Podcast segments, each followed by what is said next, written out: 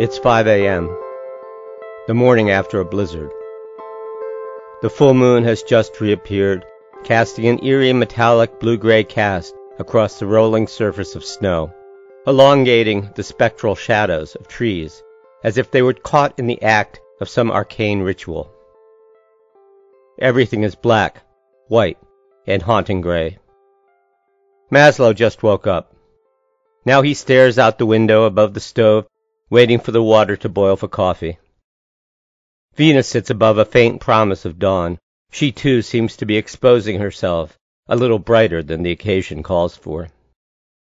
He puts on muck boots and walks outside, the coffee cooling quickly. His feet know every knob and crevice on the path to his cabin out back, but the snow changes the calculus of his steps. A little coffee splashes over the lip of the cup. In the reflected light, the ghostly forms of a car in the driveway, shovel against a barn door, and snow-covered bird feeder feel somehow off limits, as if unwilling or unable to come alive in the human world until rekindled by the sun. Inside the cabin, the moon pours through the old drafty Palladian window, which has let the last of the stove's heat escape during the night. He glances at the indoor thermometer. Twenty degrees. He opens the stove, stirs the coals, and begins to feed it with slivers of kindling.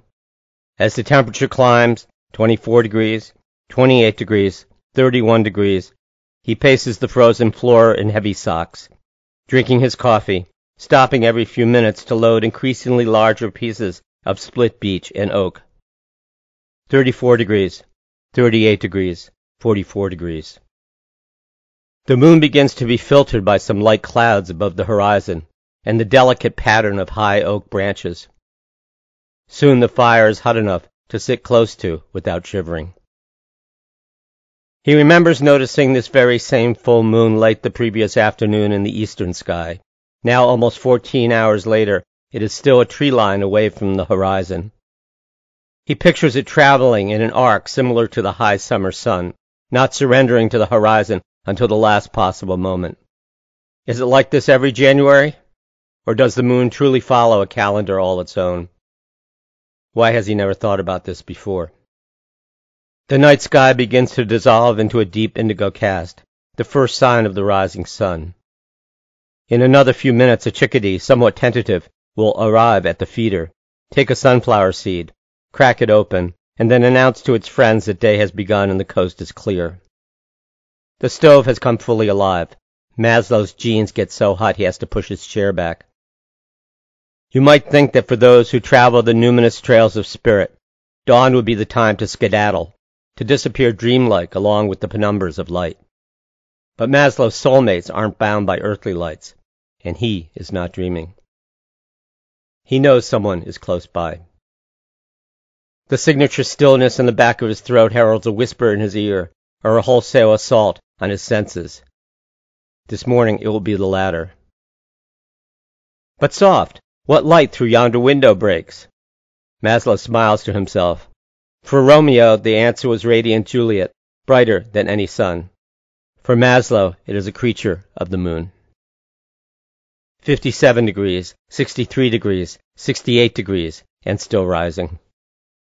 Closing his eyes, he feels her sitting on his lap, uncomfortably heavy, from her timeless burdens, not weight. Her arms drape around his shoulders, head resting against his the collar of her terry cloth robe on his neck. It feels like the morning after. They are both sleepy.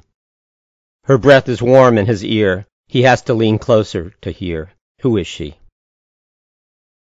I keep begging to be cast in a different role, she whispers. I've played this one for so long. The ditzy, drug, delusional seductress who scares them all to death. Drones that most of them are. They battle for the right to conquer me, thinking that will bring them peace. But it only reveals a deeper, more urgent yearning. Her head stirs from Maslow's shoulder. She cocks it as if he'd ask a question. He catches a whiff of Chanel number five. It's her. He can feel her smile as she rises lazily from his lap, walks over to the far wall, and looks at Maslow's prized possession. An illustrated scroll of human history, with hundreds of images and captions that covers 5,000 years in 20 feet. Hands on hips, she nods appreciatively, first slowly, then more insistently. An engine revving. She walks over and puts her fingertip on the far left edge and begins to slide it seductively across 2,000 years of ancient history until she arrives at an image. It's too far away for Maslow to see, but after turning to wink at him, she reads its caption as if she were some esteemed professor of historical relativism. Huh. Paris, son of Priam, visited Greece and carried away Helen, wife of Menelaus, king of Sparta, she reads.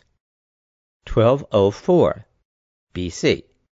Menelaus assembled the princes of Greece with their forces under the command of Agamemnon, the bro of Menelaus. I like that, bro. And with a large armament sailed to Troy, and after a siege of ten years, took the city by stratagem. Stratagem. I like that too.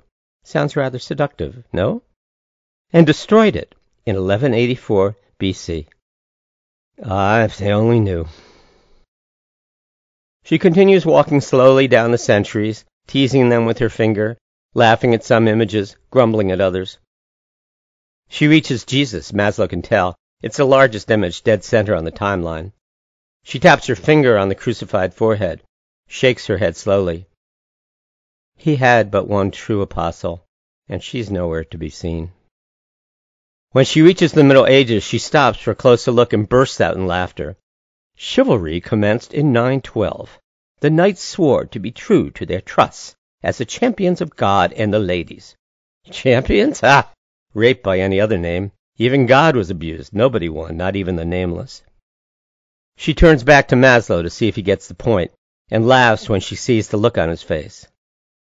As she slides her finger another few hundred years, Maslow carefully stands up, a little dizzy at first, and begins to move closer, barely daring to blink. He needs to know what she is looking at, a small image of a woman at a stake. Joan of Arc? No, he looks closer. America, 1600s. Yep, that's Puritan values for you. Can't control them? Well, tie 'em up and light the match. She strokes her finger further across the timeline, pausing in mid-century, the 20th, stopping at a yellow sliver, the presidency of JFK. Just three years in human time, a lifetime for her, albeit a short one. She begins lecturing again, but now like a schoolroom teacher, the most beautiful schoolroom teacher in history, wearing a bathrobe, no less. I used the boys, the boys used me. She giggles a little. All's fair. She breaks briefly into song, running her hands over her thighs. Happy birthday, Mr. President. Maslow blinks. The bathrobe dissolves into a sequin dress and then directly into a prim schoolmistress's black suit with big buttons and a wide white collar. Ah, the clever little boys and their cover-ups. They'd cover up their own mothers if they had the chance. Well, I died with a few secrets of my own. Certainly not the ones about sex, nor even particularly death. Those were just Trojan horses that concealed the true mystery. How hard we've tried for centuries to save them from themselves. Maslow tries to stay calm, he is juggling multiple worlds, times, ideas, connections. She feels his confusion and turns to give him the full, glow, knowing smile, her teeth sparkling from some unseen source of light. Jack thought I took our relationship too seriously. Ha! If he had known what was good for him, he would have taken it more seriously. My job, as always, was simply to bring the boys together. Gone now is the innocent seductress, replaced by an emotional whirling dervish rapidly changing tone, attitude, and intimacy, wiser than her years or even her lifetimes. Now where was I? Oh yes, the Trojan horse.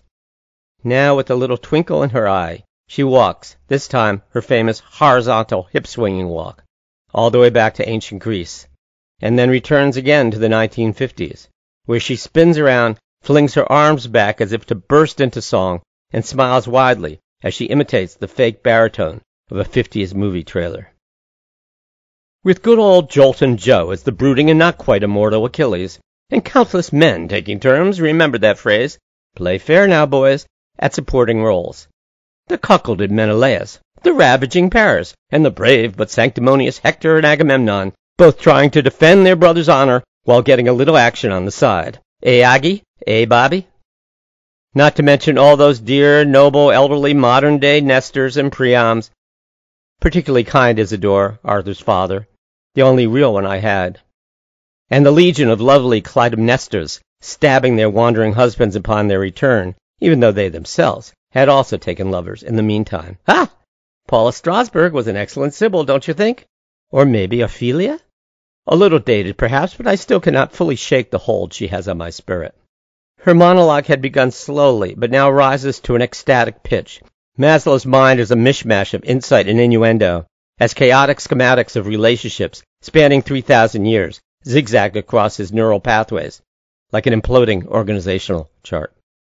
After a dramatic method-inspired inhale and exhale of breath, she begins again. She's taking turns. I told you to remember that phrase. How else can I explain just how porous humans are without destroying your sense of self altogether? Brilliant, Maslow thinks. Brilliant. Yes, of course. Humans are porous. Why do I keep looking for boxes to put these people into when they have come from so far away to break out of them once and for all? She raises her eyebrows knowingly. You're getting closer. Look how Arthur always cast himself as the cuckolder and then the cuckoldee, the idealist and then the betrayer. By the time he threw me at those celluloid cowboys, he really had no idea which end was up. Something I never lost sight of, by the way. But give the man credit. Knowingly or not, he captured the way spirit informs flesh, even when they tie you up for it. She sees Maslow shaking his head, trying to get it all straight. A little slow on the uptick again, Mr. Scribe? Before he can respond or defend himself, she returns to teacher mode, speaking slowly, distinctly, and now without condescension. She might as well be giving a lecture in a philosophy class, or a sermon on the Mount. Most humans realize that they play multiple roles throughout their lives, but they don't realize that, at the same time, Multiple spirits are playing multiple roles through them. And the question is always the same. Can I stay on course and remain true to my eternal self? So before you start running around and making a fool of yourself, my dear scribe, by starting rumors that I was Helen of Troy, or God forbid the Blessed Virgin, I must warn you that those little tidbits are barely the tips of the iceberg. After all, is it my fault that Jack ignored my Cassandra warnings? Whoa, whoa, Maslow thinks to himself, although he has learned by now that thinking to himself is like shouting out loud to these people. What had she warned Jack Kennedy about? She died a year before he was shot. She was just teasing him. Whoa yourself, she answers with full, pouty petulance. She retreats into herself, walking away from the timeline on the wall and right towards Maslow. It feels like she is looming over him as she suddenly starts screaming. Siege Troy? Blockade Cuba? You think these are the ravings of a mad woman? Ah! Pass the Nembutal, chloral hydrate, champagne, and vodka, and I'll start really telling some truths. Ah, what the hell. She sighs now and shrugs, backing away. I don't need any sleeping aids where I am now. That's one of the many fringe benefits. She looks out the window at the chickadees joining their lead scout at the feeder. The image seems to cheer her up, and she turns back to Maslow with a bright smile, as if remembering something she'd been meaning to say. And how about the lovely Lady Diana? She holds up one finger. She appears on Earth a year before I die. Plenty of time for us to, uh, collaborate during her formative years. A second finger. Her mother was almost as absent as mine, although at least she knew who the hell her father was, unlike yours truly. Now a wink and a third finger. She also had a face that could launch a thousand ships. Maslow pictures the young Diana, the smile that could embrace and transcend human lust. Millions of men, who might not agree on anything else, were joined in their adoration of these women, although unfortunately their love was anything but unconditional. Bingo, she says again, and with some unexpected kindness. Sometimes it takes two to be one. So complicated for your poor little pea brain, she clucks sympathetically. She crosses her arms and holds up forefingers on both hands. Oh, how hard we've tried to dissolve the opposites. Troy and Greece, Jew and Christian, Washington and Russia, war and peace, love and sex, Puritan and profligate, communism and democracy, the royalty and the people, the mythic and the human, The Father, the Son, and the Holy Ghost, ah! Achilles and Hector, Joe and Jack, Charles, and legions of other men, and their true natures. She now stops and takes a deep breath, making it very clear she can turn it on or off. She looks appreciatively at the dumbfounded look on Maslow's face and says, That was a take, wasn't it? Put that one in the can, Mr. Huston. She giggles as a bright yellow male goldfinch lightly hits the window as if trying to reach her. Did you know, by the way? It was shortly before our marriage, Arthur and I. We were driving down a twisting dirt road, trying to escape from a French photographer and journalist. They crashed behind us, killing the journalist, which I thought made Diana's exit a rather elegant touch. So many have died in pursuit of us. Maslow is stunned. The connection is obvious and eerie. I've still got it, don't I? See why they call us bombshells? Kaboom! And with that, she's totally off and running again. The words pour forth in one furious deluge. Her voice rises and lowers, switches back and forth between determined seriousness and amphetamine leaps of faith. She no longer looks at Maslow, but rather paces the floor, throwing one arm towards the timeline and the other to the rapidly lightening indigo sky, dropping all pretense of her multiple personalities, being anything less than one whole glorious spirit. Remember the rage of all women pouring out of me into the desert sky. The rage of women who have been abandoned, abused, and ignored. The rage of women who know that the wildest horses lie in the human heart. A rage so powerful could force those three wounded stars to finally choose themselves over a woman. To look to themselves instead of me. To find out who the hell they really are and what the hell they're really made of. Of course, that was fiction. She calms down and looks right through Maslow. Me too? She says slowly. You people have no idea. With that, she walks over to the door, flings it open dramatically, and steps out. A moment later, she turns back to Maslow and adds breathlessly, Venus is spectacular this morning, before disappearing into the dawn.